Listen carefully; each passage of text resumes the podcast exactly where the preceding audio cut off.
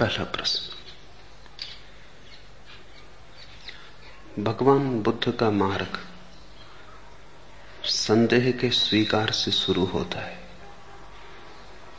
क्या उनका युग भी आज के युग जैसा ही बुद्धिवादी था, संदेहवादी था? और क्या आज के समय में धम्मपद सबसे ज़्यादा प्रासंगिक है? नहीं, बुद्ध का युग तो बुद्धिवादी नहीं था। न ही संदेहवादी था। बुद्ध अपने समय से बहुत पहले पैदा हुए थे। अब ठीक समय था बुद्ध के लिए 2500 साल बाद। बुद्ध जैसे व्यक्ति सदा ही अपने समय के पहले होते जमाने को बड़ी देर लगती है उस जगह पहुँचने में, जो बुद्ध पुरुषों को पहले दिखाई पड़ जाता है। बुद्धत्व का अर्थ है देखने की ऊंचाइयाँ, जैसे कोई पहाड़ पर चढ़ के देखे। दूर सैकड़ों मील तक दिखाई पड़ता है, और जैसे कोई ज़मीन पर खड़े होकर देखे। तो थोड़ी ही दूर तक आँख जाती है। बुद्ध पुरुष सदा ही अपने समय के पहले होते हैं। और इसलिए बुद्ध पुरुषों को सदा ही उनका समय, उनका युग इंकार करता है, अस्वीकार करता है। बुद्ध ने जो बातें कही हैं अभी भी उनके लिए पूरा पूरा समय नहीं आया। कुछ आया है। अभी भी पूरा नहीं आया। समझने की कोशिश करें। बुद्ध ने एक ऐसे धर्म को जन्म दिया जिसमें ईश्वर की कोई जगह नहीं। एक ऐसी प्रार्थना सिखाई जिसमें परमात्मा का कोई स्थान नहीं। अड़चन है, आज भी अड़चन है। आज भी तुम बिना परमात्मा के प्रार्थना कैसे करोगे? आज भी तुम्हें कठिनाई होगी। प्रार्थना बिना परमात्मा की होगी कैसे?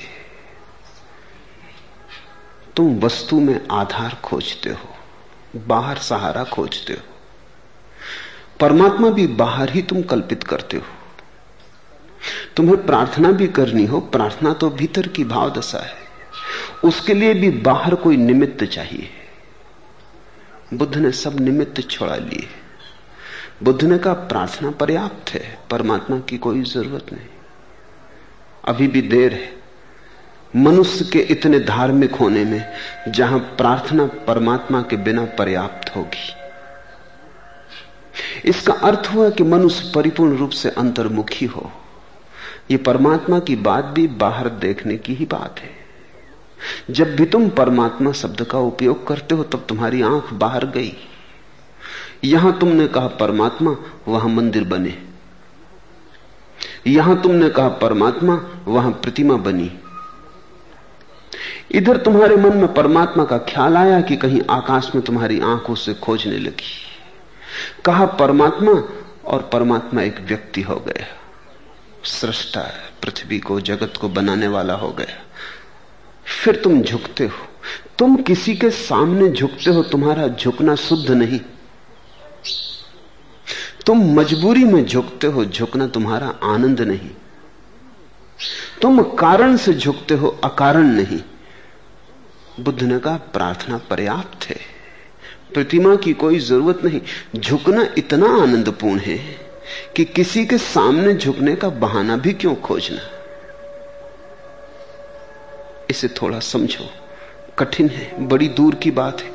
अभी भी युग आया हुआ नहीं मालूम होता। रोज किताबें बुद्ध पर लिखी जाती हैं। करीब करीब सभी किताबें जो बुद्ध पर लिखी जाती हैं, वो यही परेशानी अनुभव करते हैं लेखक उनके, कि धर्म और बिना ईश्वर के। तो फिर नास्तिकता क्या है?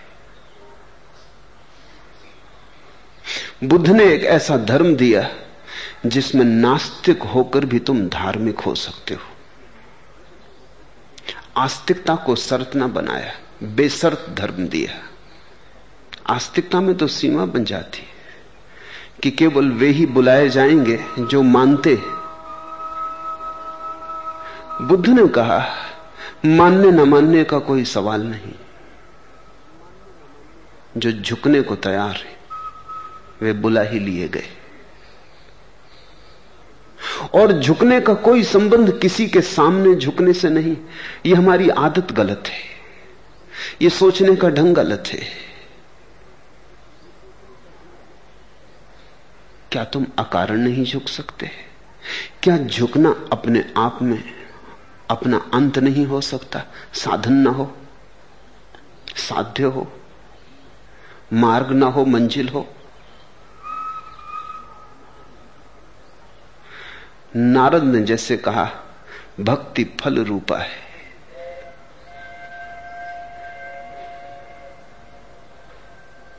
क्या झुकना अपने आप में साध्य रूप नहीं हो सकता? किसी के सामने? बुद्ध कहते हैं, कोई सामने होगा तो तुम पूरे झुकी कैसे पाओगे? अड़चन पड़ेगी। किसी की मौजूदगी बाधा डालेगी। तुम पूरे मुक्त ना हो पाओगे। दूसरे की मौजूदगी सीमा बनाएगी, कटघरा खड़ा करेगी, दूसरा देखता है। बुद्ध ने कहा, अगर परमात्मा है तो मनुष्य कभी स्वतंत्र ना हो पाएगा मोक्ष कैसे होगा? दूसरा बना ही रहेगा, बना ही रहेगा। दूसरा देखता ही रहेगा, उसकी आँखें टकटकी तुम पर लगी ही रहेगी। तुम कभी खुल के सहज ना हो पाओगे। बुद्ध ने एक धर्म दिया जो परमात्मा से मुक्त है। बुद्ध ने एक मोक्ष दिया जिसमें परमात्मा की कोई आवश्यकता नहीं। इतनी ऊंचाई पर कोई धर्म कभी नहीं पहुँचा। थोड़ा सोचो तो। धर्म की इतनी ऊंचाई कि परमात्मा भी अनावश्यक हो जाए। प्रार्थना की इतनी बुलंदी कि परमात्मा भी आवश्यक न रह जाए। झुकना अपने आप में इतना परिपूर्ण आनंद है कि इसे दूसरे के सहारे की ज़रूरत नहीं। सहज स्फूर्त, आत्मभाव। लेकिन अगर यहीं तक बात होती तो इतनी बात तो महावीर ने भी कर दी थी। बुद्ध की कुछ विशेषता न थी। और महावीर बुद्ध से कुछ वर्ष पहले उम्र में बुज़ुर्ग थे, कोई तीस चालीस साल बड़े थे। ये बात तो महावीर ने कह दी थी। और महावीर ने कोई नई बात ना कही थी, जैन परंपरा में महावीर के पहले तेईस तीर्थंकर और हो चुके थे। बड़ी पुरानी परंपरा थी। ईश्वर रहित धर्म की भी छोटी धारा थी। जैन कभी बड़े विस्तार रूप में नहीं फैल पाए। फैल नहीं सकते। उनका भी ठीक समय नहीं आया। उनकी भी बात बड़ी समय के पहले हो गई। क्षीण धारा रही, लेकिन थी। ये कोई नई बात ना थी। अगर बुद्ध ने इतना ही कहा होता तो बुद्ध भी जैन धारा के एक अंग हो जाते। लेकिन बुद्ध ने बुलंदी और भी ऊँची ली। बुद्ध ने पंख और भी बड़े आकाश की तरफ़ उठाए और बुद्ध ने ऐसी बात कही, जिसको समझना तो दूर, कोई कहेगा इस पे भी भरोसा नहीं आता। बुद्ध ने कहा, आत्मा भी नहीं परमात्मा तो है ही नहीं। जिसकी तुम प्रार्थना करो, वो तो है ही नहीं, जो प्रार्थना करता है वो भी नहीं सिर्फ़ प्रार्थना ही है। जिससे तुम प्रेम करो, वो तो है ही नहीं। जो प्रेम करता है, वो भी नहीं है। प्रेम पात्र भी नहीं है, प्रेमी भी नहीं है। ध्यान का विषय भी नहीं है और ध्यानी भी नहीं है। बस ध्यान है। दोनों किनारे नहीं द्वैत बिल्कुल नहीं है। द्वंद बिल्कुल नहीं है। बुद्ध ने कहा, शून्य है। न परमात्मा है, न प्रार्थी परमात्मा के कारण बाधा पड़ती है। और तुम परमात्मा को तब तक न छोड़ पाओगे जब तक तुम हो। तुम्हारे कारण भी बाधा पड़ती अब इसे हम समझे। जब तक तुम हो, तब तक तुम ये न मान पाओगे कि परमात्मा नहीं तुम्हारे होने की धारणा में ही परमात्मा के होने की धारणा का बीजारोपण है। मैं हूँ तो तू भी होगा।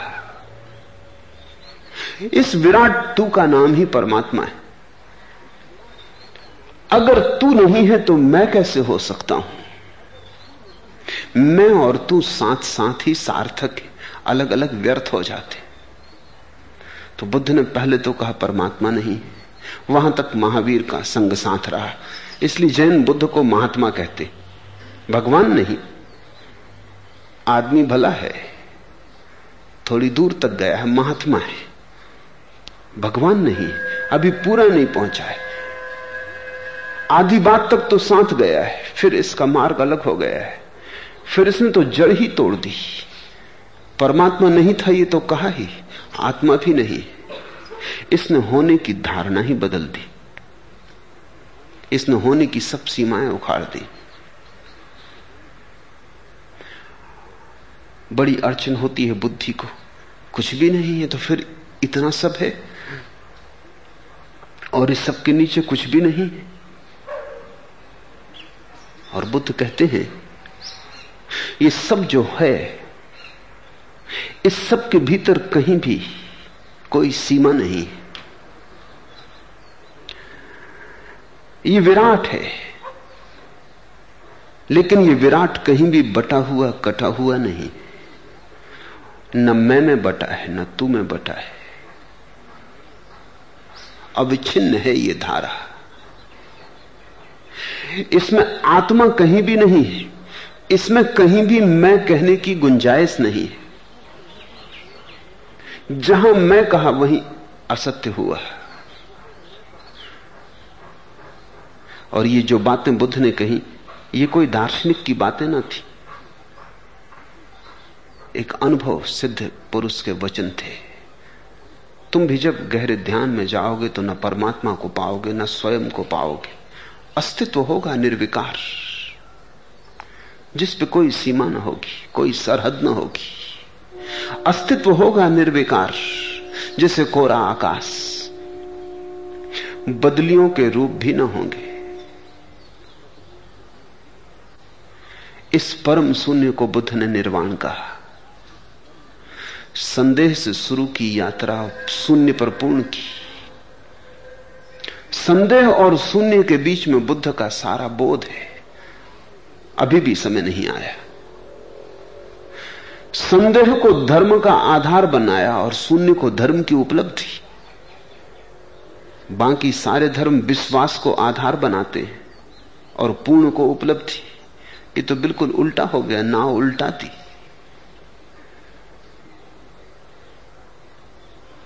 इतने उल्टे धर्म को समझने के लिए बड़ी गहन प्रज्ञा चाहिए।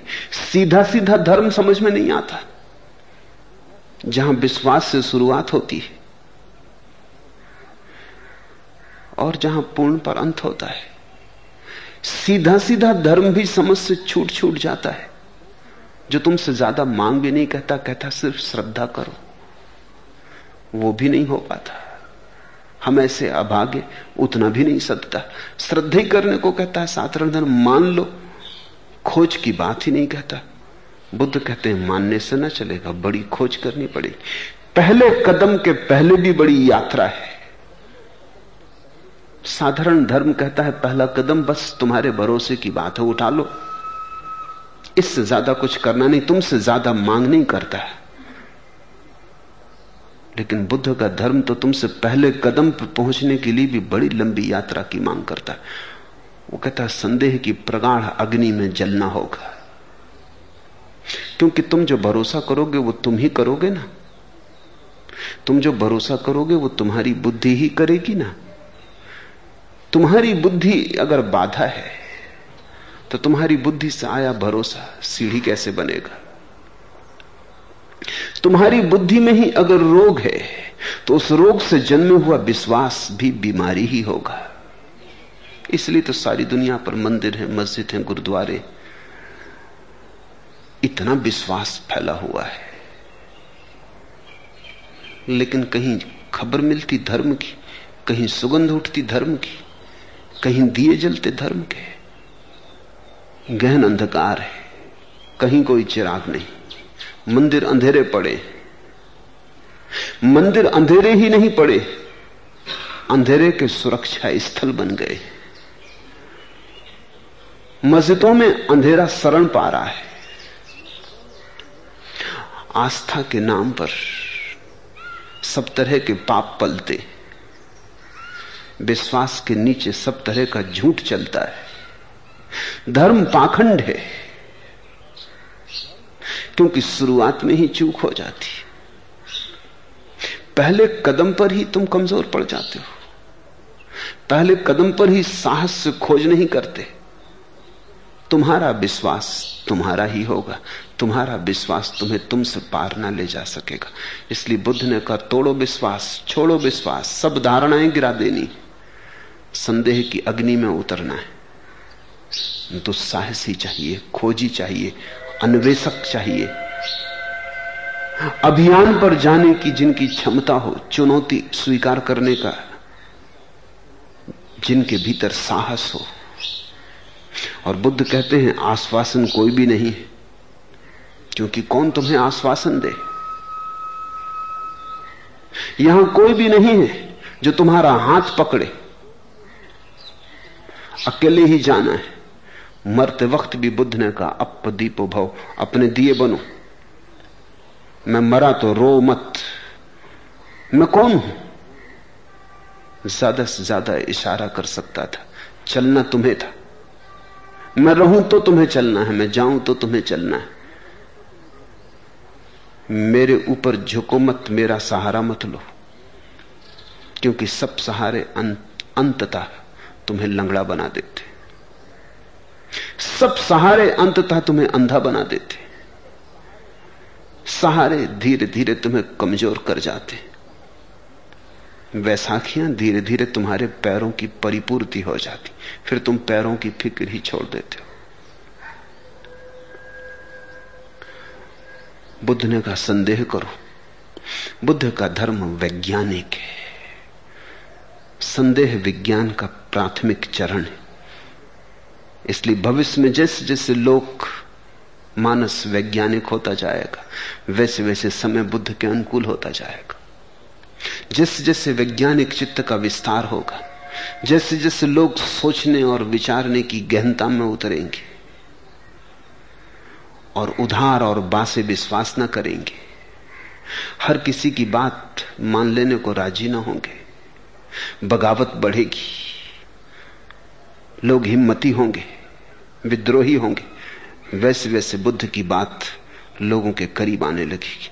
पश्चिम में आज जितना बुद्ध का आदर है, किसी और का नहीं। जीसस का भी नहीं। साधारण आदमियों की बात छोड़ दे। लेकिन पश्चिम में जो भी विचारक हैं, चिंतक हैं, वैज्ञानिक उनके मन में बुद्ध का आदर रोज बढ़ता जाता है। बाकी लोगों के आदर रोज कम होते जाते हैं। बाकी लोग हारती बाजी लड़ रहे हैं। बुद्ध बिना लड़े जीतते चले जाते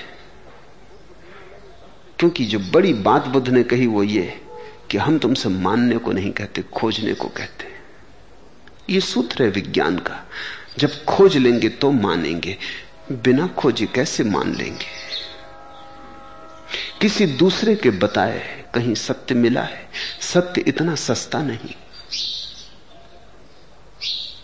सत्य कोई संपत्ति नहीं है कि पिता मरे और बेटे के नाम वसीयत कर जाए। न ही सत्य कोई प्रसाद है कि गुरु अनुकंपा करे और दे दे। देने लेने की बात ही नहीं। खोजना पड़ेगा। कंट का कीर्ण मार्गों पर चलना पड़ेगा। लहू लुहान, थके हारे, पहुँच जाओ सौभाग्य। ज़रूरी नहीं है कि पहुँच ही जाओ, क्योंकि भटकाव बहुत है, खाई खड्ड बहुत है, भ्रमजाल बहुत है, माया मरीचिकाएँ बहुत है। कहीं भी खो जा सकते हो। और तुम्हारे भीतर भी कमजोरियाँ बहुत हैं। थक जाओ तो कहीं भी भरोसा करके रुक सकते हो। किसी भी मंदिर के सामने, किसी भी मस्जिद के सामने, पस्त हिम्मत, थके हारे सिर झुका सकते हो। इसलिए नहीं कि तुम्हें कोई जगह मिल गई जहाँ सिर झुकाने का मुकाम आ गया था। बस सिर्फ़ इसलिए कि अब तुम थक गए, अब और नहीं खोजा जाता। तुम ख्याल करना। तुम्हारे झुकने में कहीं पस्त हिम्मती तो नहीं, कहीं सिर्फ़ हार गए, पराजित हो गए, ऐसा तो नहीं। हारे को हरिनाम, कहीं ऐसा तो नहीं कि हार गए, अब करें क्या तो हरिनाम जपने लगे। कहीं ऐसा तो नहीं है कि धर्म तुम्हारी मजबूरी है, असहाय अवस्था है। बुद्ध तुम्हें कोई जगह नहीं देते। तुम्हारी कमज़ोरी के लिए वहाँ कोई जगह नहीं। बुद्ध कहते हैं, ज्ञान तो मिलता है आत्म परिष्कार से, शास्त्र से नहीं। सत्य कोई धारणा नहीं है, सत्य कोई सिद्धांत नहीं है। सत्य तो जीवन का निखार है। सत्य तो ऐसा है जैसे सोने को कोई आग में डालता है।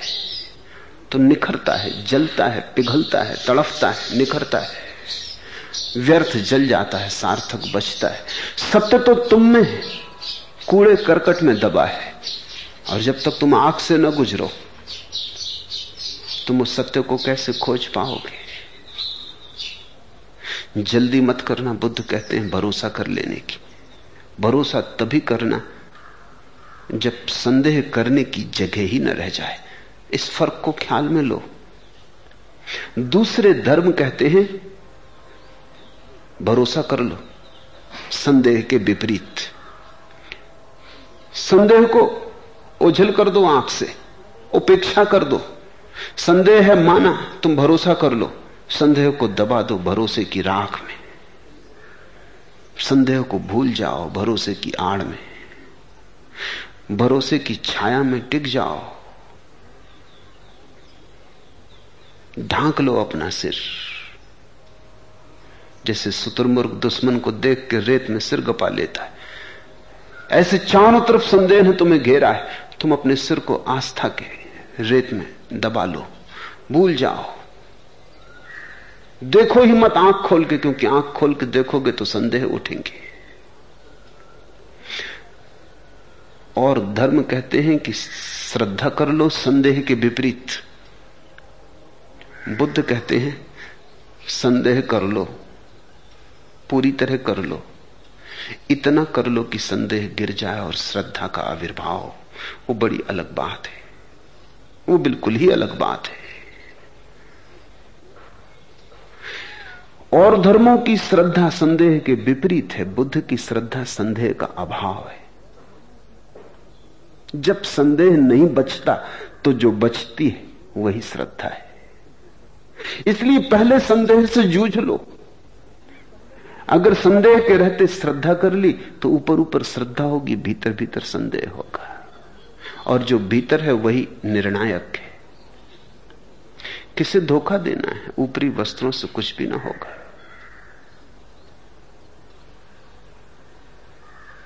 क्या फ़ायदा? रंगीन लबादों के तले रूह जलती रहे, घुलती रहे पज मुर्दा रहे। क्या फ़ायदा? वो तुम्हारे भीतर जो दबा है, वही तुम हो। बुद्ध कहते हो, उसे बाहर निकाल लो। उससे छुटकारा पाने का एक ही उपाय है, उसे रोशनी में ले आओ। ऐसा नहीं कि बुद्ध श्रद्धा के विरोधी। वस्तुता तो बुद्ध ही श्रद्धा के पक्षपाती। लेकिन उनकी श्रद्धा हिम्मतवर की श्रद्धा है, कमज़ोर की नहीं, कायर की नहीं। उनकी श्रद्धा साहसी की, दुस्साहसी की श्रद्धा है। उनकी श्रद्धा वैज्ञानिक की श्रद्धा है। अंधविश्वासी की नहीं। अभी समय नहीं आया। आता लगता है। पहली पगध्वनियाँ सुनाई पड़ने लगी। पहली किरण सुबह की फूटी, उनका समय आता लगता है। भविष्य बुद्ध का है। जब राम और कृष्ण क्राइस्ट और जरथुस्त्र के दिए बुझने बुझने को होंगे, जब उनके दिए आखिरी घड़ियाँ गिनते होंगे तब बुद्ध का सूरज उगेगा। बुद्ध इस पृथ्वी पर रहने वाले ऐसी तो घड़ी की मैं कल्पना कर सकता हूँ जब लोग जीसस को भूल जाएँ। इसकी संभावना है। ऐसी घड़ी की कल्पना भी करनी मुश्किल है जब बुद्ध को भूल जाए। क्योंकि रोज रोज लोग चिंतनशील बनेंगे रोज रोज हिम्मतवर होंगे। रोज रोज आदमी बड़ा हो रहा है, प्रौढ़ हो रहा है। बचपने की बातें खो रही हैं। तो आज नहीं, कल कल नहीं, परसों, बुद्ध के दिन करीब आते चले जाएँगे, आ ही रहे बुद्ध ने एक अनूठी श्रद्धा को जन्म दिया है। श्रद्धा की बात ही नहीं की, क्योंकि श्रद्धा की बात क्या करनी? जब बीमारी नहीं होती तो तुम स्वस्थ होते हो। जब संदेह नहीं होता तो तुम श्रद्धालु होते हो। तो बुद्ध कहते हैं, श्रद्धा का आरोपण नहीं करना है। न श्रद्धा का आचरण करना है, न श्रद्धा का अनुशासन अपने ऊपर थोपना है। श्रद्धा की बात ही भूल जाओ। तुम तो ठीक संदेह कर लो, क्योंकि संदेह करने से ही मिटता है। संदेह कर करके ही जाता है। जो नहीं करता, उसमें ही बचा रहता है। जो कर लेता है वो एक ना एक दिन संदेह की सीमांत पर आ जाता है। तर्क तर्क से ही जाता है जैसे कांटे कांटे से निकाले जाते हैं और जहर जहर से मिटाया जाता है। तर्क तर्क से ही जाता है। तर्क ठीक से ही कर लो। बुद्ध कहते हैं, जल्दी मत करना। तर्क की परिपक्वता चाहिए। परिपक्वता सब कुछ है। फिर एक दिन तुम उस घड़ी, उस सीमा पे आ जाते हो, जहाँ तर्क के पार के आकाश दिखाई पड़ने शुरू होते तर्क ही वहाँ ले आता है। फिर तर्क को छोड़ना नहीं पड़ता। जब और पार के आकाश दिखाई पड़ने लगते हैं, तर्क छूट जाता है। संदेह में कोई जी नहीं सकता, अगर ठीक से संदेह करे, क्योंकि संदेह नकारात्मक है। नकार में जियोगे कैसे? जीने के लिए विधेय चाहिए। बीमारी में जियोगे कैसे? जीने के लिए स्वास्थ्य चाहिए। संदेह तो मृत्यु जैसा है, श्रद्धा जीवन जैसी। संदेह में कोई सदा के लिए ठहर नहीं सकता। लेकिन लोग ठहर गए, चमत्कार घट गया है। और चमत्कार इसलिए घट गया है कि लोगों ने झूठी श्रद्धा ओढ़ ली। उस झूठी श्रद्धा में वे खुद ही नहीं छिप गए हैं, उनके सारे संदेह भी सुरक्षित हो गए तुमने आस्तिक को देखा तथा कथित आस्तिक को बाज़ार भरे हैं। नगर उससे भरे मंदिरों और गिरजों में प्रार्थना कर रहा है। तुमने उसे गौर से देखा? कितना डरा हुआ है। उसकी आस्था कितनी डगमगाती हुई है। तुमने कभी उससे बात की? डरता है उसकी सांस फूल आती है अगर संदेह की बात करो। अगर प्रार्थना करते तो मुझसे पूछो कि सच में तुम्हें पक्का भरोसा है कि ईश्वर है? मेरे एक शिक्षक थे, बूढ़े हो गए। जब गाँव जाता था, उनके पास जाता था। आखिरी बार गया तो उन्होंने खबर भेजी कि मत आना। फिर भी मैं गया। मैंने उनसे पूछा कि अब कभी ना आऊँगा, जब आपने खबर भेजी तो ना आऊँगा, लेकिन कारण पूछने आया कि मुझे क्यों इंकार किया है। वो कहने लगे, इंकार का कोई कारण नहीं, वर्षों तुम्हारी प्रतीक्षा करता हूँ जब आते हो, लेकिन अब डरने लगा हूँ। तुम्हारी बातों से संदेह पैदा हो जाता। मंत्र लड़खड़ाने लगते, अब मौत मेरी करीब है। अब मुझे आस्था से मर जाने दो।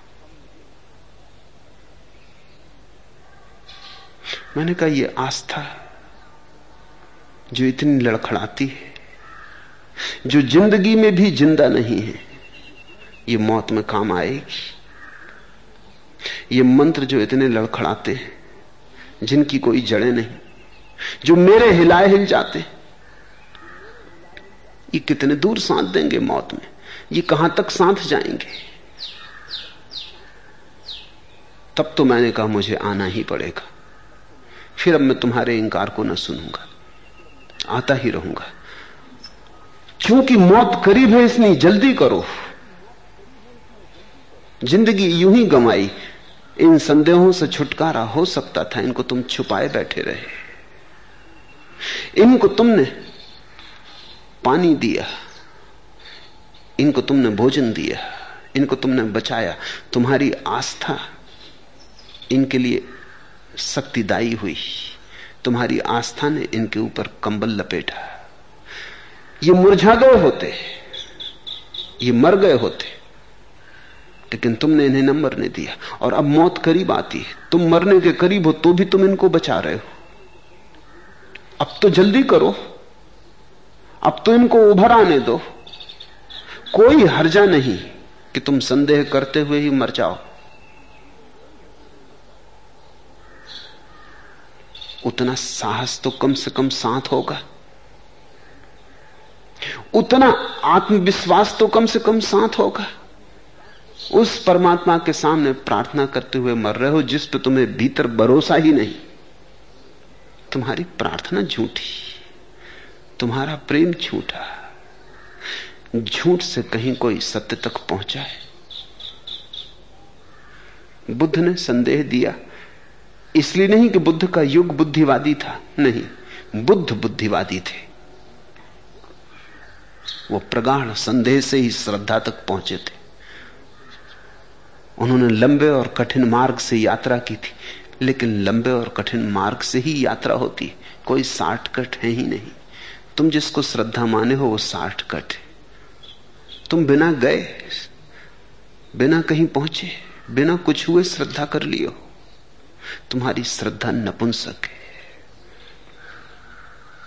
तुम जानते हो भली भांति।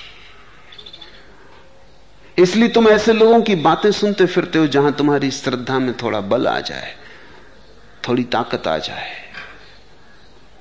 तुम भयभीत हो, तुम्हारे शास्त्रों में लिखा है, नास्तिकों की बातें मत सुनना।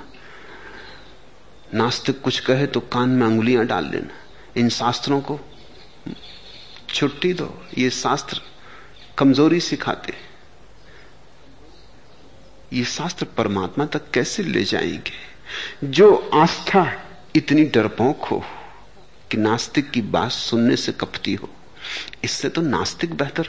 कम से कम उसके शास्त्रों में कहीं तो नहीं लिखा है कि आस्तिक की बात सुनने से डरना।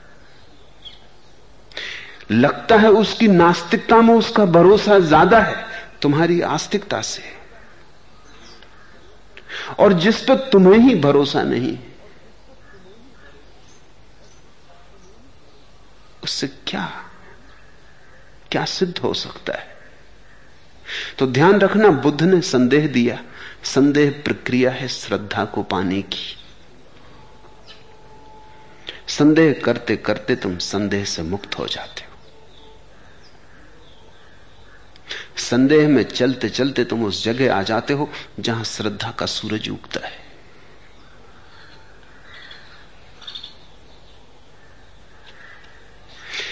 थी वह शायद अपनी ही बेचारगी की एक पुकार, जिसको अपनी सादा लोही से खुदा समझा था मैं। तुमने जिसे परमात्मा समझा है, कहीं वो तुम्हारी असहाय अवस्था की पुकार ही तो नहीं। थी वह शायद अपनी ही बेचारगी की एक पुकार, असहाय अवस्था में भयभीत, पीड़ित, दुखी आदमी परमात्मा को पुकारने लगता है। कहीं वो तुम्हारी बेचारगी की पुकार ही तो नहीं जिसको अपनी सादा लोही से खुदा समझा था मैं, जिसको अपनी नासमझी से, बालपन से तुमने परमात्मा समझा है, वो कहीं असहाय अवस्था की पुकार ही तो नहीं। जिसको तुमने झुकना समझा है, वो कहीं तुम्हारे कपते और भयभीत पैरों की कमज़ोरी ही तो नहीं। जिसको तुमने समर्पण समझा है वो कहीं तुम्हारी कायरता ही तो नहीं। समर्पण के लिए संकल्प चाहिए। झुकने के लिए खड़े होने वाला बल चाहिए। परमात्मा को पुकारने के लिए बेचारगी नहीं। भीतर की एक असहाय अवस्था नहीं।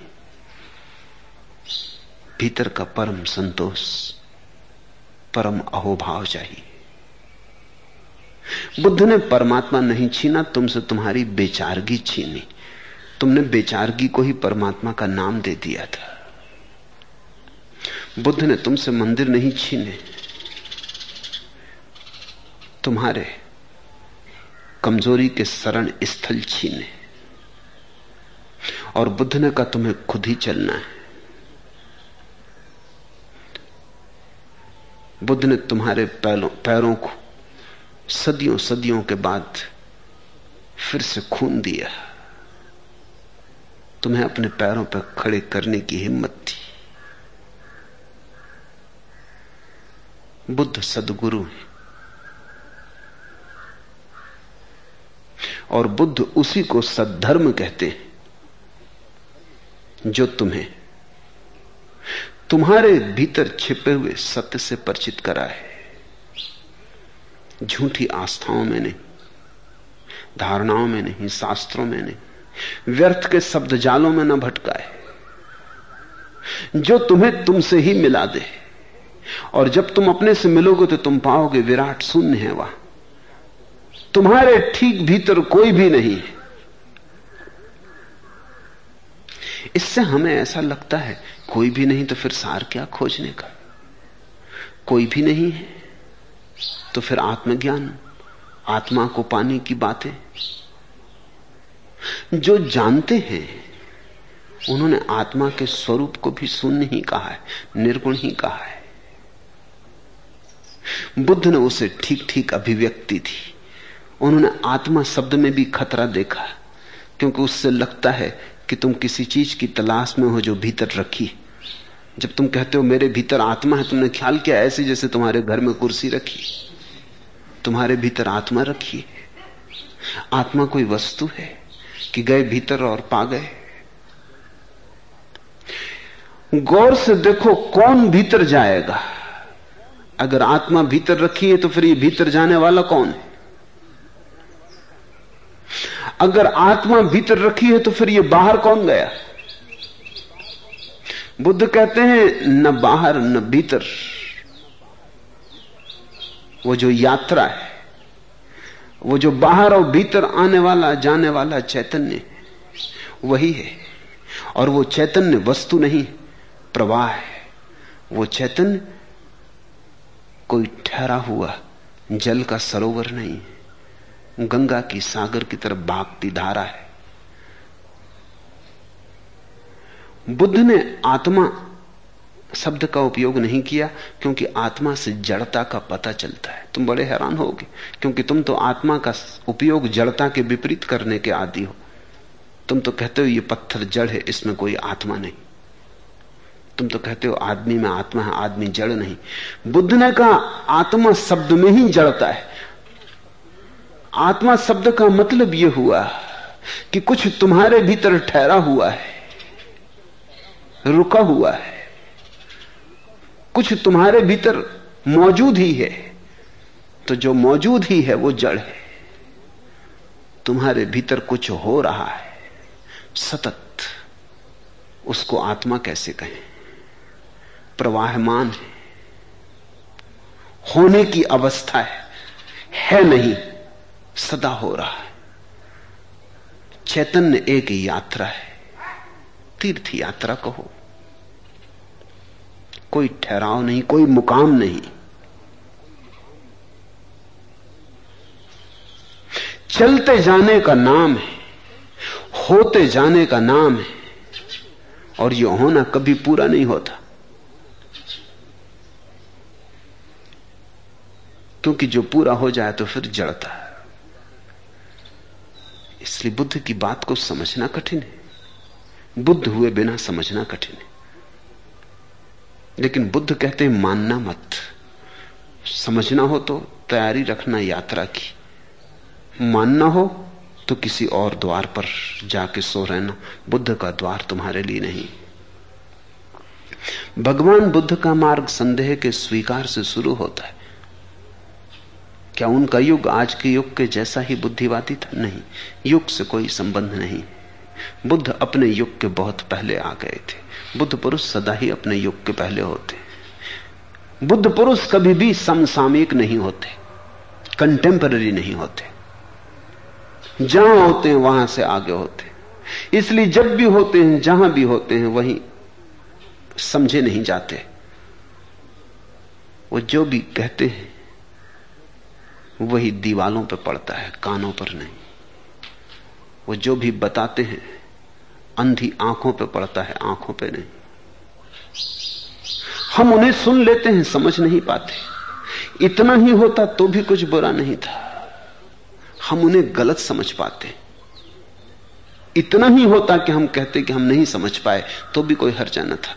हम उन्हें गलत समझ पाते, क्योंकि ये तो हम मान ही नहीं सकते कि हम समझ नहीं सकते।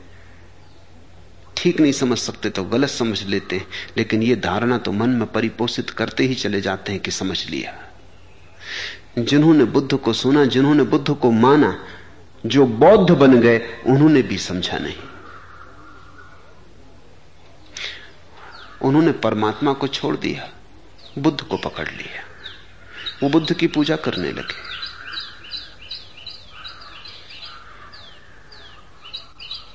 बात कुछ बनी नहीं। पुराने मंदिर हट गए, नया मंदिर आ गया। पुरानी परंपरा चली गई, नई परंपरा ने जगह ले ली। पुराने शास्त्र, वेद और गीता हट गए तो बुद्ध के वचन शास्त्र बन गए। समझे नहीं लोग। बुद्ध ने तुम्हें तुम पर फेंका था। बुद्ध ने कहा था, तुम ही तुम्हारे शास्त्रा हो। तुम ही तुम्हारे गुरु हो। तुम ही तुम्हारे शास्त्र हो।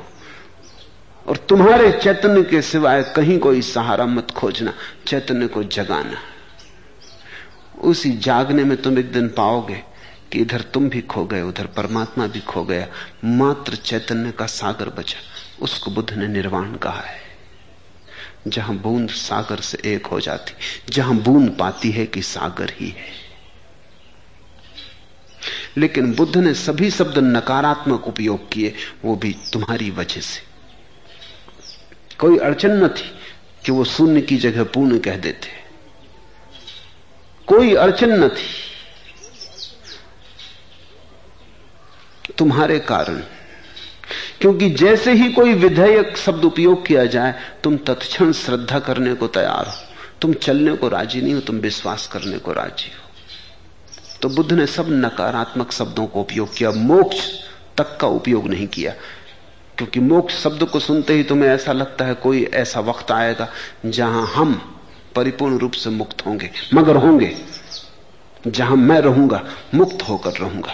बंधन न होंगे, मैं होऊँगा। बुद्ध ने कहा, तुम ही बंधन हो। जब बंधन न होंगे तो तुम भी न होगे। कुछ होगा जिसका तुम्हें कोई भी पता नहीं। उसे मैं मत कहो। और आज कोई उपाय नहीं है उसे समझने का। आज तक तो तुमने जो जाना है वो बंधन ही बंधन जाने। अब तक तो तुम बंधनों का जोड़, तुम एक काराग्रह हो। तो बुद्ध ने कहा, मैं मुक्त होकर रहेगा, ऐसा नहीं, मैं से मुक्ति हो जाएगी. इसलिए बुद्ध ने मोक्ष शब्द का उपयोग न किया। नया शब्द गढ़ा निर्वाण। निर्वाण का अर्थ होता है जैसे तुम दिए को फूक देते हो, दिया बुझ जाता है तो कहते हैं दिए का निर्वाण हो गया। निर्वाण का अर्थ है जैसे दिया बुझ जाता है, फिर तुम खोज के भी ना पा सकोगे कि ज्योति कहाँ गई। तुम फिर बता ना सकोगे पूर्व गई, ज्योति की पश्चिम गई। फिर तुम बता ना सकोगे कि आकाश में ठहर गई कि पाताल में ठहर गई। फिर तुम कह ना सकोगे कहाँ है ज्योति? विराट में खो गई। नहीं हो गई। तो बुद्ध ने एक अनूठा शब्द गढ़ा, निर्वाण। निर्वाण के दो अर्थ हैं। एक अर्थ दिए का बुझ जाना। जैसे दिया बुझ गया, ऐसे ही तुम बुझ जाओगे। फिर मत पूछो कि कहाँ रहोगे। मोक्ष में, स्वर्ग में, परियों से घिरे, परियों के झुरमुट में। कल्प तरु के नीचे बैठे। जो जो वासनाएँ त्यागनी थी, उनका भोग करते हुए। या नरक में पापों का कष्ट, दंड पाते हुए। कहाँ होगे? बुद्ध ने कहा, मत पूछो ये बात। जैसे दिया बुझ जाता है निर्वाण में। ऐसे ही तुम बुझ जाओगे। निर्वाण का दूसरा अर्थ होता है, वाण का अर्थ होता है वासना। निर्वाण का अर्थ होता है वासना का बुझ जाना। जैसे दिया बुझ जाता है, ऐसी वासना बुझ जाएगी। और तुम एक वासना हो दूसरे धर्म कहते हैं कि तुम अलग हो, वासनाओं ने तुम्हें घेरा। बुद्ध कहते हैं, तुम सभी वासनाओं का जोड़ मात्र हो। ये बड़ा क्रांतिकारी विचार है। दूसरे धर्म कहते हैं, तुम हो और वासनाएँ हैं। बुद्ध कहते हैं, वासनाएँ हैं, उनके जोड़ का नाम तुम हो। जैसे हम लकड़ियों का एक गट्ठर बांधते हैं। दस लकड़ियाँ पड़ी थी, उनको बाँध के एक गट्ठर बना लिया। अब हम इसको बंडल कहते हैं, गट्ठर कहते हैं। लेकिन गट्ठर क्या है? दस लकड़ियों से कुछ अलग? दस लकड़ियाँ इकट्ठी एक एक लकड़ी बाहर निकाल लो तो पीछे गट्ठर बचेगा। जब दसों लकड़ियाँ निकाल लोगे तो पीछे कुछ भी ना बचेगा। ऐसा बुद्ध ने कहा कि तुम अलग और तुम्हें वासनाओं ने घेरा, ऐसा नहीं। तुम वासना हो। तुम तृष्णा हो। हविस होने की दौड़। बस तुम सारी वासनाओं का जोड़ हो। एक एक वासना निकालते जाओ, उतने ही तुम कम होते जाओगे। जिस दिन आखिरी वासना बुझ जाएगी, उस दिन तुम ना हो जाओगे। उस दिन पीछे तुम बचोगे नहीं। जैसा कि और लोग कहते हैं कि पीछे तुम बचोगे, शुद्ध आत्मा बचेगी। ऐसा बुद्ध कहते हैं, क्या बचेगा? गट्ठर पीछे नहीं बचेगा, सब खो जाएगा। इस खो जाने को निर्वाण कहते हैं। मोक्ष नहीं कहा, कैवल्य नहीं कहा परम पद नहीं कहा, ब्रह्मलोक नहीं कहा, क्योंकि वो सब विधायक शब्द हैं। उनको सुनते से ही तुम्हारी वासनाओं में प्राण आ जाते अभी तो मुझे सुन रहे हो। लेकिन कहीं तुम्हारे भीतर कोई कहे चला जा रहा होगा कि नहीं? नहीं, ऐसा कैसे होगा? सब वासनाएँ शून्य हो जाएँगी तो हम ना होंगे? नहीं नहीं। सब वासनाएँ शून्य हो जाएँगी, मगर हम होंगे शुद्ध रूप में होंगे। मगर शुद्ध रूप का मतलब क्या होता है? शुद्ध तुम तभी होते हो जब नहीं होते हो। जब तक हो, तब तक तो अशुद्धि रहेगी। होना ही अशुद्धि है। बुद्ध ने बड़ी बारीक बात कही। बारीक से बारीक जो कभी किसी ने कही थी। फिर उस पर कोई और परिष्कार नहीं हो सका। हो भी ना सकेगा। बुद्ध ने आखिरी बात कही। बुद्ध अंतिम वक्तव्य है। उसमें और सुधार करना, तरमीम करनी, संशोधन करना मुश्किल है।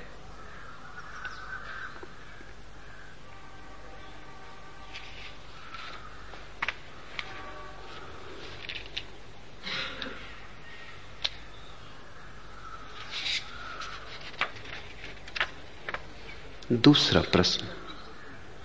आपका ही वचन है, समझ आवश्यक है, पर पर्याप्त नहीं।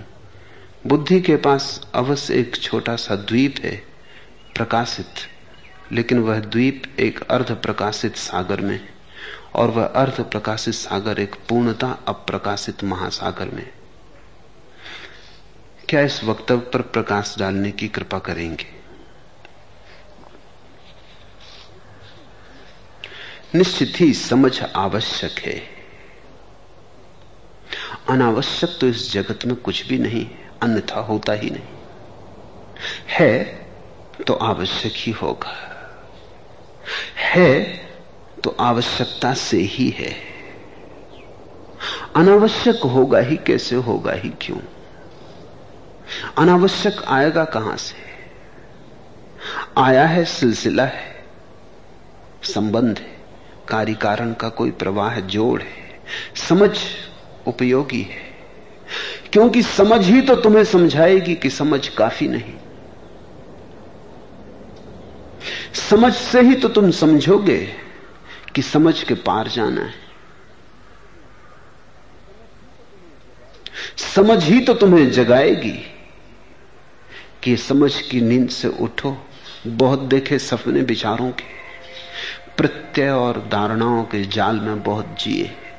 अब उठे, सुबह हुई, भोर हुई। कौन तुम्हें जगाएगा लोभ से? कौन तुम्हें जगाएगा क्रोध से? कौन तुम्हें जगाएगा काम से? अगर कोई सदगुरु के वचन भी सार्थक हो जाते हैं तुम्हें जगाने में तो इसीलिए कि उस सदगुरु के वचन तुम्हारी समझ के साथ, तुम्हारी सोई हुई समझ के साथ कोई संबंध स्थापित कर लेते। किसी सदगुरु के वचन अगर तुम्हें जगाने में समर्थ हो जाते हैं तो इसीलिए कि तुम्हारी समझ और सदगुरु के बीच सेतु बन जाता है। अन्यथा कोई उपाय न था। पत्थरों को तो जगाऊं, सुनते रहेंगे, पड़े रहेंगे। तुम में भी बहुत पत्थर हैं जो सुनते रहेंगे, पड़े रहेंगे। किसी के भीतर समझ होगी तो करबट लेगी, अंगड़ाई लेगी, जगेगी। देख के कर्रो फर, दौलत का तेरा जी ललचाए। धन को देखकर ईर्षा जगती, महत्वाकांक्षा जगती। देख के कर्रो फर दौलत का तेरा जी ललचाए सूंग के मुस्की जुल्फों की बू नींद सी तुझको आए। जैसे बेलंगर की कश्ती लहरों में बोला है मन की मौज में तेरी नीयत यूँ है डामाडोल तौल, अपने को तौल। लेकिन तोलने का तो एक ही सूत्र है, भीतर की समझ थोड़ी देखना शुरू करे। तुमने अब तक अपनी समझ का एक ही उपयोग किया है नासमझी को साथ दिया है। क्रोध करना है तो तुमने समझ का सहारा दिया है क्रोध को। समझ तो तुम्हारे पास है। ठीक उतनी ही जितनी किसी बुद्ध पुरुष के पास है। उपयोग कहीं गलत हो रहा है। गलत दिशा में हो रहा है। जब तुमने क्रोध किया है तो तुमने हज़ार तर्क खोजे हैं कि क्रोध ज़रूरी था। तुमने अपने बच्चे को मारा है, क्रोध किया है तो तुमने कहा, न मारेंगे तो सुधरेगा कैसे? जैसे कि यह कोई सिद्ध प्रमाण हो कि मारने से कोई कभी सुधरा है, कौन सुधरा है?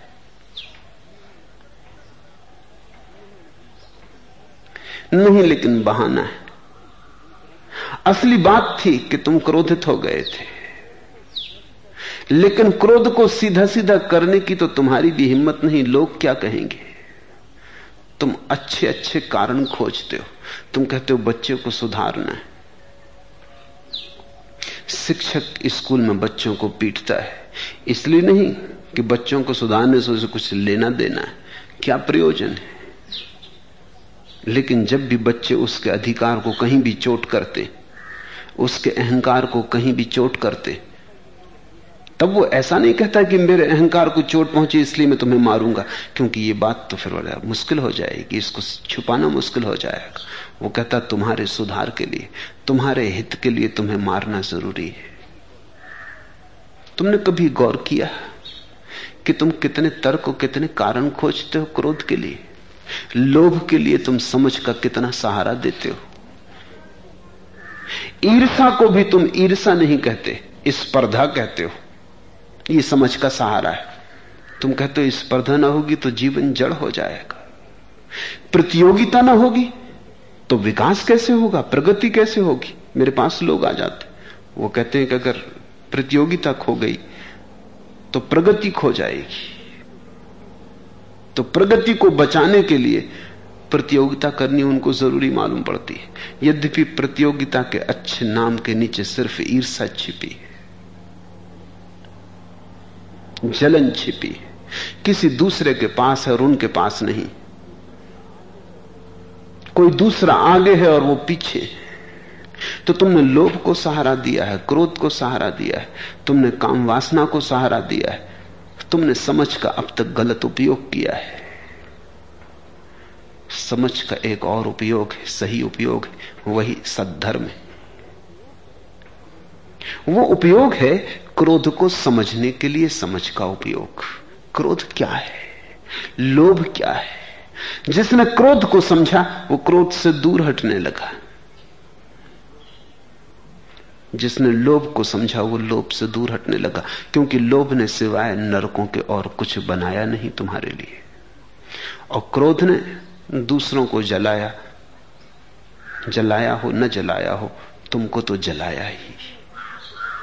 क्रोध से तुमने दूसरों पर कुछ अंगारे फेंके ज़रूर। लेकिन अंगारों को पहले अपने भीतर तो पैदा करना पड़ता है। जब तुम किसी को गाली देते हो तो दूसरे को चोट पहुंचेगी, न पहुंचेगी, ये उस पर निर्भर है। तुम्हारी गाली पर नहीं। क्योंकि तुम किसी बुद्ध पुरुष को गाली दोगे तो नहीं चोट पहुंचेगी। गाली चोट नहीं पहुंचाती। वो तो किसी बुद्धू पे निर्भर है कि वो गाली को पकड़ लेगा तो चोट खाएगा। तुम्हारी गाली ने चोट नहीं पहुंचाई, लेकिन गाली देते वक्त गाली को पैदा करना पड़ता है भीतर। तुम्हारे भीतर नासूर चाहिए, नहीं तो गाली पैदा कैसे होगी?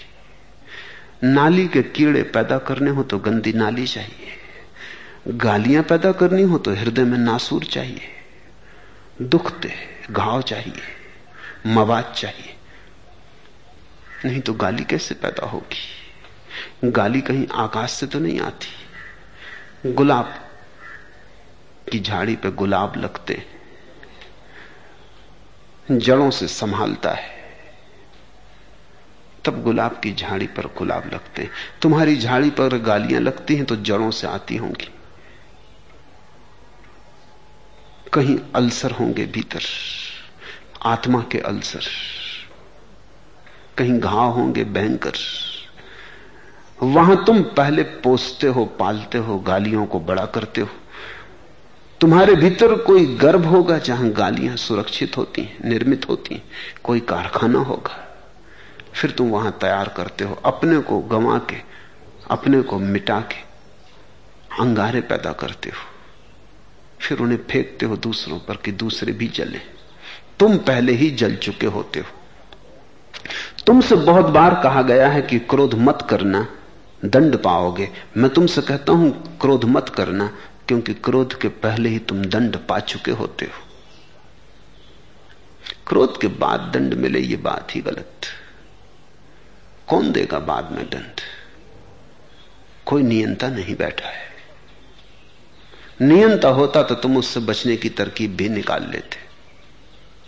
वकील खड़े कर लेते रुस्बत खिला देते। बहुत यही कर रहे हैं, वो सोचते हैं, प्रार्थना एक रुस्बत पूजा एक रुस्बत है। पुजारी एक वकील है। जरा इसका आना जाना है भगवान के पास। इसके सहारे वो अपनी भी खबर पहुँचा देते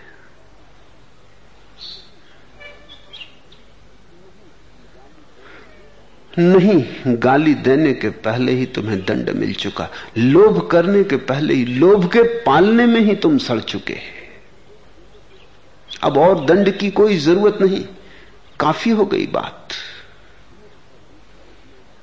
समझ का दूसरा उपयोग है, क्रोध को समझो, सहारा मत दो। और जैसे ही तुम बिना सहारा दिए क्रोध को देखोगे, तुम पाओगे। ये तो जहर था, ये तो आत्मघात था, तुम कर क्या रहे थे अब तक? अपने को मिटाने में लगे थे। तुम हटने लगोगे दूर। और जो ऊर्जा, जो शक्ति क्रोध में संलग्न होकर व्यर्थ नष्ट होती थी, विध्वंस होती थी वही ऊर्जा करुणा बन जाएगी। जब क्रोध हटता है तो करुणा पैदा होती क्योंकि ऊर्जा को कहीं तो जाना होगा, जब कांटे ना बनेंगे तो ऊर्जा मुक्त होगी, फूल बनेगी।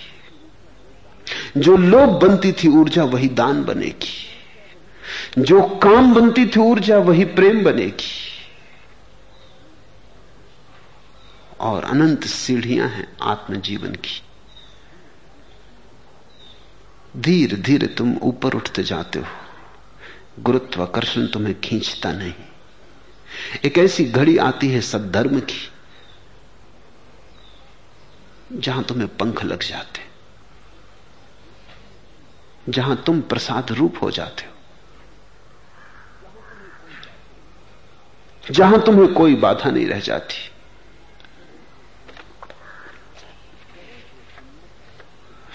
करे जो हिम्मत तो कुछ फजाएँ इन आसमानों के पार भी हैं। करे जो हिम्मत तो कुछ फजाएँ इन आसमानों के पार भी हैं। यह मैंने माना, सकूँ मैसर तुझे, तहे आसमां नहीं। ये मैंने माना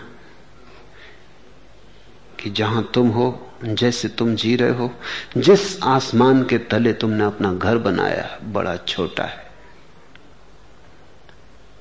आँगन तुम्हारा बहुत छोटा है।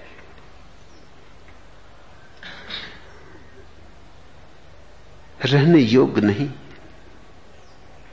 तुम जिस काल कोठरी में रह रहे हो, काम, क्रोध, लोभ, मोह, से तुमने जो अपने आसपास घर बना लिया है, वो नरक है। यह मैंने माना, सकू मैसर, तुझे तहे आसमान नहीं है। ये जो छोटा सा आसमान तुम्हारे जीवन का है, इसके नीचे कोई सकून, कोई शांति, कोई आनंद संभव नहीं। ये माना। लेकिन घबराने की कोई बात नहीं, करे जो हिम्मत तो कुछ फजाएँ इन आसमानों के पार भी आसमानों के पार और भी आसमान है। आसमानों के पार और पार और भी आसमान है। आसमानों का कोई अंत नहीं। इस अनंत आसमानों के विस्तार को बुद्ध ने शून्य कहा है। यह शून्य वही है जिसको उपनिषद ब्रह्म कहते हैं। इस अनंत आसमानों के साथ अपने को एक कर लेने को बुद्ध ने निर्वाण कहा है। यह निर्वाण वही है। जिसको और बुद्ध पुरुषों ने मोक्ष कहा है।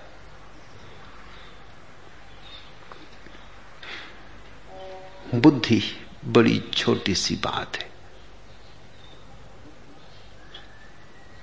बुद्धि से ही अगर तुमने सारे जीवन को समझना चाहा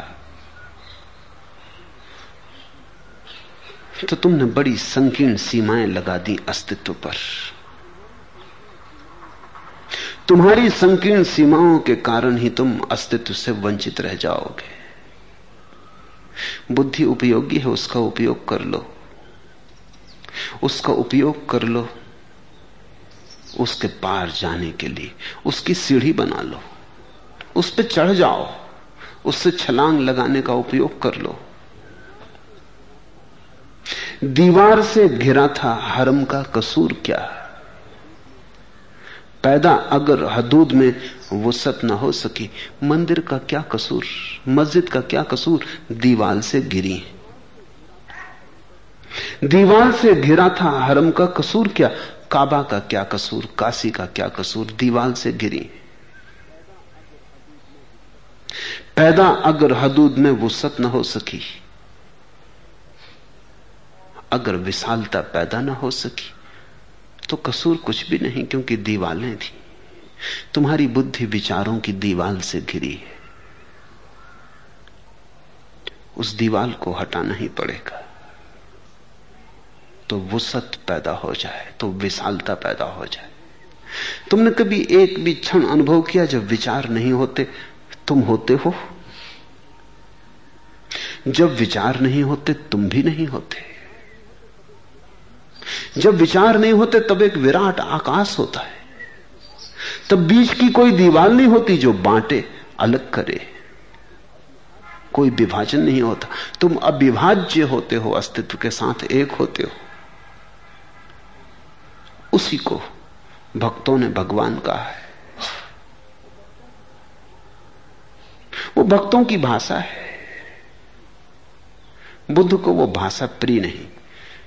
क्योंकि बुद्ध ने उस भाषा के बड़े दुष्परिणाम देखे।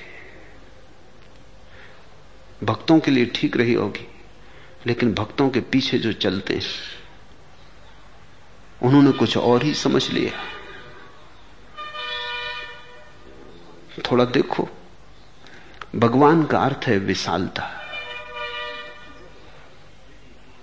इसलिए भक्त वो है जिसने जीवन की विशालता जानी, जिसने ऐसा जीवन जाना जिस पर कोई सीमा नहीं। लेकिन फिर हिंदू भक्त है वो हिंदू भगवान की पूजा करता है। उसका भगवान भी सीमित है। फिर ईसाई है, वो ईसाई भगवान की पूजा करता है, उसका भगवान भी सीमित है। भगवान का अर्थ ही है जो असीम हो, और अंधों ने भगवान पर भी सीमाएँ लगा दी। उन्होंने विशालता के चारों तरफ़ भी दीवाल खड़ी कर दी। उन्होंने कहा यह हमारी विशालता है। वो तुम्हारी विशालता है। ये अलग अलग है। उन्होंने एक दूसरे के सिर भी फोड़े, मंदिर तोड़े, मस्जिदें चलाई।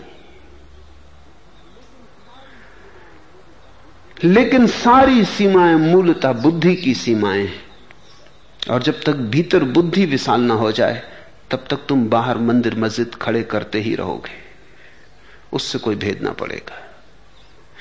समझ ज़रूरी है। छोटा सा द्वीप है समझ का, जिस पर थोड़ी रोशनी। उसका उपयोग कर लो। उस रोशनी को हाथ में ले लो। उस रोशनी की मसाल बना लो। तो द्वीप के चारों तरफ़ घना अंधकार है। तो मसाल लेके चल पड़ो। तुम जहाँ रहोगे, वहाँ अंधकार ना रहेगा। समझ सीमित घेरे में न रह जाए तो मसाल बन जाती। फिर तुम जहाँ जाते हो, वहीं तुम्हारे, तुम्हारा मार्गदर्शन करती। अगर सीमित घेरे में रह जाए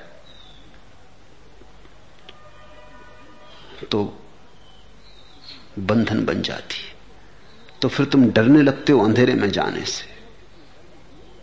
तुम ऐसे आदमी हो जिसने घर में दिया जला रखा है। बाहर जाने से डरता है क्योंकि बाहर अंधेरा है। मैं तुमसे कहता हूँ, बाहर अंधेरा है, माना। और अंधेरे में जाने से डर है यह भी माना, दिया हाथ में क्यों नहीं उठा लेते?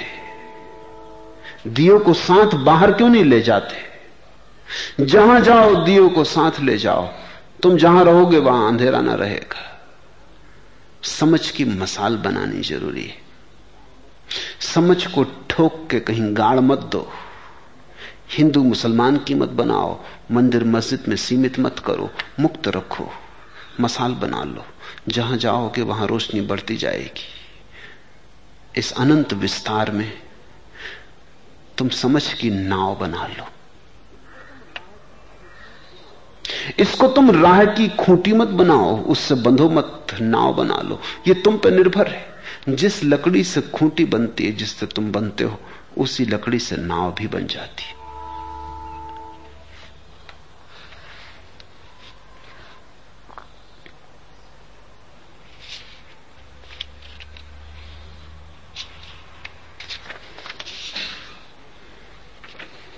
तीसरा प्रश्न। भगवान बुद्ध आत्मा को नहीं, लेकिन चैतन्य को अप्रमाद को तो मानते और चैतन्य शायद परम है, या क्या उसका भी निर्माण होता है?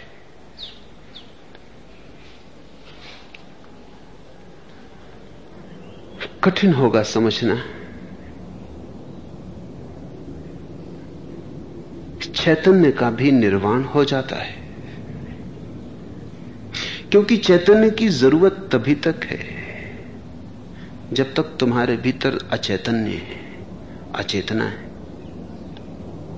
जब तक घर में अंधेरा है, तभी तक रोशनी की ज़रूरत है। और जब तक भीतर बीमारी है, तभी तक औषधि की ज़रूरत है। और जब बीमारी ही चली गई तो औषधि का क्या करोगे? और जब अंधेरा ही ना रहा तो रोशनी को क्या करोगे? सुबह तो दिया बुझा देते हो ना? जब सूरज उगाया तो दिए का क्या करोगे? जब सूरज उगाया तो मसाल लेके चलोगे तो लोग पागल समझेंगे।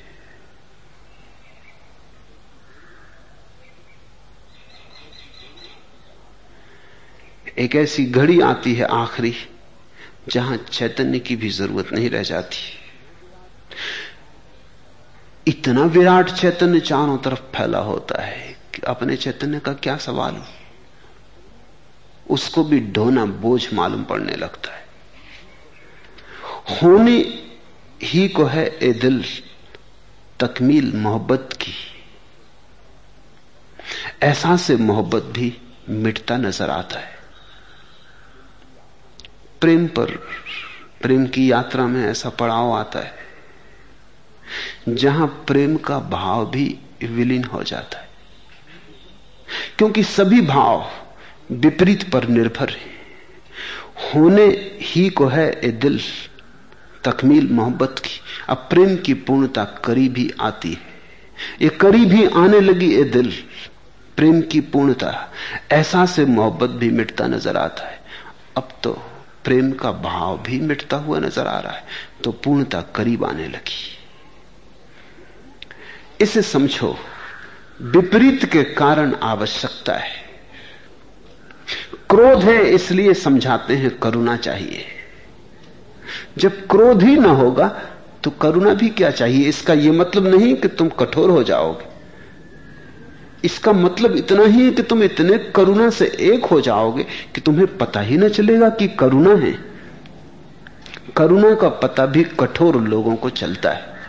तुम रास्ते पे किसी को दान दे आते हो तो तुम कहते फिरते हो कि दान दे आए, ये लोभी आदमी का लक्षण है। लोभ के कारण दान का पता चला। अगर लोभ बिल्कुल मिट गया हो तो देने का पता कैसे चलेगा? दे दोगे। ऐसे ही जैसे श्वास बाहर आती, भीतर जाती, किसको पता चलता? है हाँ कभी कभी पता चलता है श्वास का। श्वास की कोई बीमारी हो जाए तो पता चलता है। नहीं तो श्वास का कहीं पता चलता। चलती रहती, आती जाती रहती। स्वास्थ्य का कोई पता नहीं चलता, बीमारी का ही पता चलता है। तुम्हें प्रेम का पता चलता है, क्योंकि तुम्हारे भीतर घृणा अभी भी मौजूद है। जब घृणा बिल्कुल मिट जाएगी, तुम क्या किसी से कह सकोगी कि मैं तुम्हें प्रेम करता हूँ? कैसे कहोगे? तुम प्रेम रूप हो गए होगे। कौन कहेगा मैं प्रेम करता हूँ? कौन अलग होकर कहेगा कि मैं प्रेम करता हूँ? प्रेम करने के लिए भी, घृणा करने की क्षमता चाहिए। प्रेम करता हूँ ऐसा पता चलने के लिए घृणा शेष चाहिए। जब घृणा बिल्कुल ही शून्य हो जाती है तो प्रेम कैसा? इधर घृणा गई, प्रेम का भाव भी गया। इसका यह मतलब नहीं कि प्रेम नहीं बचता, प्रेम ही प्रेम बचता है। लेकिन बोध कैसे हो? जब तक भीतर मूर्छा है, तब तक चेतना भी पता चलती है। जब मूर्छा बिल्कुल चली जाती तो चेतना की पता नहीं चलता। पता किसको चले, कैसे चले? पता चलने के लिए विपरीत की मौजूदगी चाहिए। तुम बाहर हो जेल खाने के। तुम्हें पता चलता है जेल के बाहर होने का? कुछ पता नहीं चलता। एक दफ़ा जेल हो के आओ। तब जेल से छूटोगे, राह पर आके खड़े हो जाओगे तो तुम्हें पता चलेगा स्वतंत्रता का राह से हज़ारों लोग निकल रहे हैं, उनमें से किसी को पता नहीं चलता। तुम अगर उनसे कहोगे, नाचो, मुक्त हो तुम जेल के बाहर, वो कहेंगे, पागल हो गए, दफ्तर जा रहे हैं। घर जा रहे हैं। नाचे किस लिए? तुमको लगता है नाचे, तुम जेल में थे। जंजीरों ने तुम्हें स्वतंत्रता का बोध दिया। लेकिन कितनी देर ये याद रहेगी? एक आध दिन, दो दिन, चार दिन, दस दिन। जिस जैसे स्वतंत्रता स्वीकार हो जाएगी वैसे वैसे बोध खो जाएगा। सिर का पता चलता है जब सिर में दर्द होता है। जब सिर में दर्द नहीं होता, सिर का पता नहीं चलता। जिसको सिर में दर्द कभी हुआ ही नहीं है, उसे सिर का पता ही नहीं।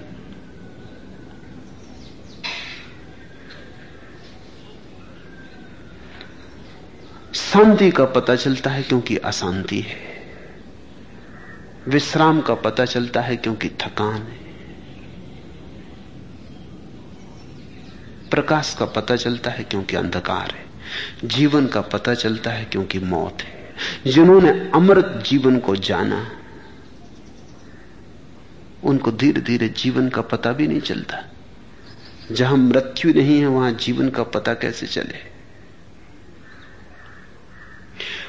होने ही को है ए दिल, तकमील मोहब्बत की, ऐसा से मोहब्बत भी मिटता नज़र आता है। आज इतना है।